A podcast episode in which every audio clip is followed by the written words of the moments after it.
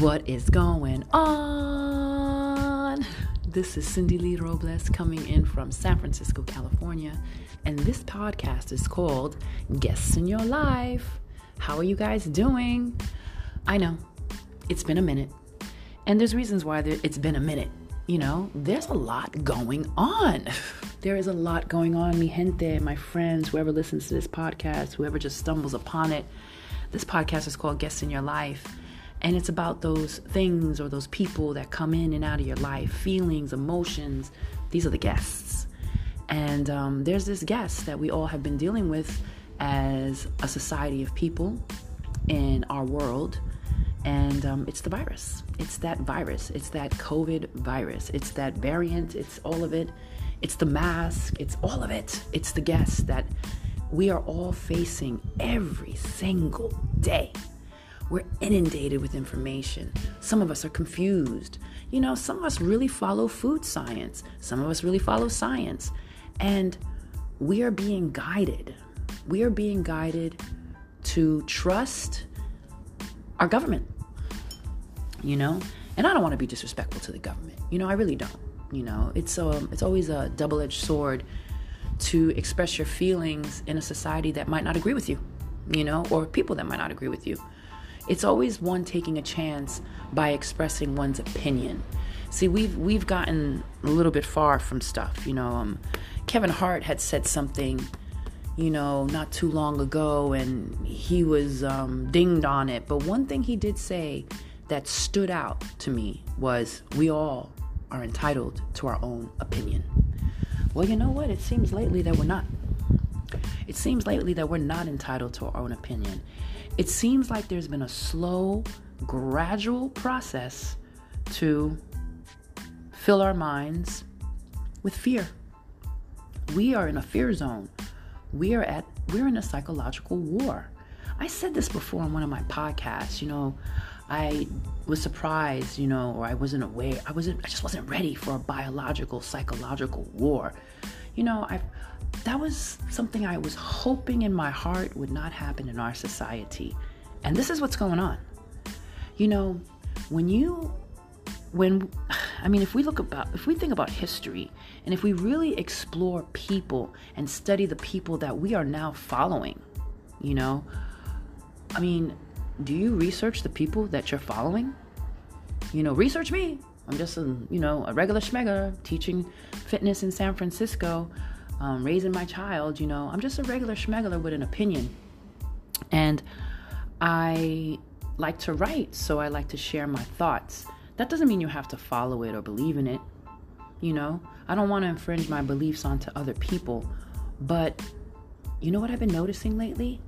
People are infringing their beliefs onto me or to our society. And that's going to cause a lot of problems. Do you hear me?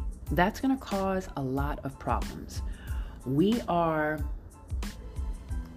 telling people that they must do something. And if they don't, they're going to be shunned. They're not going to be respected in society. They're not going to be able to walk their streets safely. Because even if they're conducting themselves in a positive manner but don't share the same opinion, there's people that will really try to hurt you emotionally financially because you're not following what they want. And that's really scary because um, this is America, you know, the land of the free. Well, I, my father always told me he was a vet. Well, he not was, he's a vet. And he fought in the war. And he believed in our country. And he still has a lot of respect for our country. But he's um he's analyzing because we're moving away from our basic constitutional rights why don't I don't know. Has anybody really looked up the Constitution? Is anybody really bothering to read the details of our Constitution? Now, that doesn't mean I necessarily agree with everything, but it is our guideline here in this country. It is um it is what it is. But when you start seeing people in high power manipulate our Constitution, that's what we're based on. That's what we're based on. So there's going to be a shift. People are, people, the civil liberties and all these things that are going on, I get it, but what about my beliefs? What about my beliefs? You know, the other day my doctor, my daughter said to me, "Mommy, you know, I don't feel comfortable being in a bathroom with a man who identifies themselves as a girl." And I I thought about that because as a little girl, I can understand why she would feel that way. Um, I personally wouldn't want that, you know. I like that there's gender neutral options for those, but it's almost feeling like it's coming to a point where I have to partake in certain things that I just don't feel comfortable with. And for me to even say this on this podcast, it's it's like me taking a chance because I really wholeheartedly don't want to hurt anybody's feelings. I want to be able to live a good, honest life, respect my neighbor, you know, not infringe my beliefs, and add to the culture in the most positive way. So I'm seeing things brewing. I'm feeling that this pot that's on the stove is starting to boil. You know, I'm a metaphor girl. I love my metaphors. And if you look around your city and your society, we're seeing homelessness, we're seeing mental health issues. I mean, today I was walking around San Francisco and I literally started tearing up on the bus because I passed about four or five people within a four block radius, and this was in the morning, and they were laid out. Some of them had their pants down where we can see, you know, things that are private and they were passed out, just scattered on the floor. Four of them. Four people. Some were young, some were senior citizens, and ah, women, men. I didn't even care what gender they followed. At the end of the day, they were homeless, you know, and that really bothered me. I just felt like, oh, we failed. We have failed as a society. You know, how can we feel good about ourselves as people?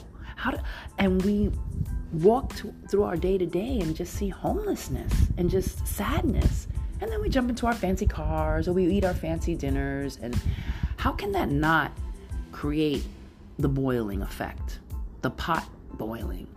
You know, there's people that are losing their jobs, there's people that jobs have been wiped out, and they're forced to retool their entire career path in one year. You know, I've been lucky because I've been brought on, back on rather, to some of the gyms I part, um, I was teaching in, and I was able to pick up some gigs here and there. But it has been very, very hard, very, very hard. You hear that there's um, opportunities available in the hospitality industry, but when I'm interviewing, they're only offering about maybe 10 hours, maybe 20, no benefits. That's hard. Uh, the transit systems They've rerouted our transit system. Some lines are not in service anymore, creating my personal commute that used to be about 30, 40 minutes to an hour and 20 minutes. Like if I drove somewhere, I can get there in 20 minutes. But if I need to take mass transit, it's an hour and 20 minutes. How can that not hurt someone's mental, the day to day of that? You know, systems are being in place that are not conducive to what the city needs, particularly the city I live in. I hear about it all the time. I'm hearing about unemployment. People cannot get through the phone line. It's my, it, I mean, I know someone who's been trying to call unemployment because maybe they made a mistake on their form or something, who knows, and have not been able to get through to unemployment. I've even watched the person call for almost two months. How can that not affect someone's well being? Especially if they're really doing everything they can to follow the guidelines of unemployment, searching, etc. And then there's a mistake on the form, and you're pretty much, as I used to say, your ass out. Two months, people are telling me the IRS is backed up. People are not receiving their tax returns. All these, a lot of benef- um, benefits and support that we're hearing about on the news, people are not even receiving them. They're not getting them. So, what do you think is happening? More homelessness, more poverty, more hunger. And then there's those that are just, oh, didn't affect me at all. I'm good. I mean, it didn't affect them at all. So they're actually not phased. It's like it's an every man for themselves type of society. And I just wanted to put all this out there as quickly as I can because I don't like leaving long episodes. But I, my advice, my tips, because I feel like this pot is going to continue to boil over in a way that we are going to be so surprised. That's what I feel in my gut. And um, I'm just asking you guys out there, if you're listening, keep your friends and your family close. We're going to need each other. You know, benefits are going to expire soon. People's jobs have been wiped out. Tremendous amount of homelessness and mental health issues on our streets. The fentanyl crisis. So funny. Where did they get the fentanyl from? How do people get access to that? The shootings. It's just, it's just disheartening. And if there's any way that you as a person can offer some kindness, some support. If you have more, give a little more. You know, be kind. You never know what someone's going through. If if you can if we all can just do that a little bit more, maybe things will be a bit a little bit better.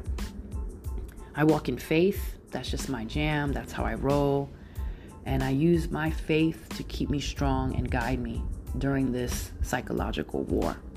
So, I'm just putting it out there, you guys. Stay alert, be focused, you know, read and really research. You might have to hit the library because let's think about the internet, it's data entry. They're putting in data that maybe they want us to read. Who's they? You know who they is. And, um, you know, eventually the libraries will become obsolete. And these are the books that are sacred, that have incredible research, and a lot of them were written in a time where we believed we had freedom of speech. I hope you understand where this episode is coming from. Uh, I hope you don't live in fear, but um, be aware. Just wanted to put that out there, you guys. The guests, the guests, the guests. Psychological warfare. This this um, pandemic. Think about it. Think about your place in it.